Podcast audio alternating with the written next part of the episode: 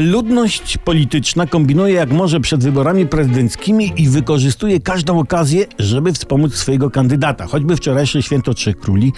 Pani Krystyna Sibińska, posłanka wybrana z listy K O, opublikowała na Twitterze wpis, w którym wytłumaczyła, jak należy rozumieć skrót K plus M plus B dwa tysiące dwudziesty, czyli Kidawa Małgorzata Błońska prezydentem R P w dwa tysiące dwudziestym roku. No trochę jak Kamil Norwid Cyprian, nie?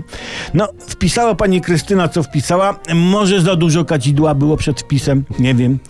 No i internety jej zaraz odpowiedziały coś w stylu K plus M plus B, to, to, to znaczy kochamy Małgosi Bełkot, ktoś mówi brednie. Ale takie rozkminianie skrótu K plus M plus B do celów politycznych to jeszcze nic.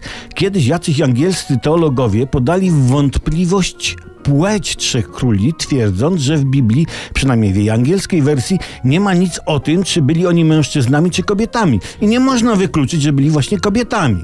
Raczej przytomnie wykluczono, że Trzej Królowie byli dziećmi. Ale kobietami czemu nie? Czyli K plus M plus B, no to na przykład Kidawa plus Małgorzata plus Błońska. Trzy panie, zgadza się? Czyli jak widzimy, w nowym, głębszym, nowoczesno-teologicznym świetle ukazuje się wpis pani Sibińskiej.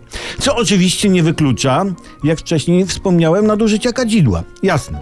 Chociaż już tak na poważnie to w tegoroczne Święto Trzech Króli my mieliśmy, czy raczej mamy trzech polskich króli czterech skoczni, bo trzech Polaków wygrało w historii turniej czterech skoczni, czyli K plus M plus B, czyli Kamil plus Małysz plus y, Bdawid.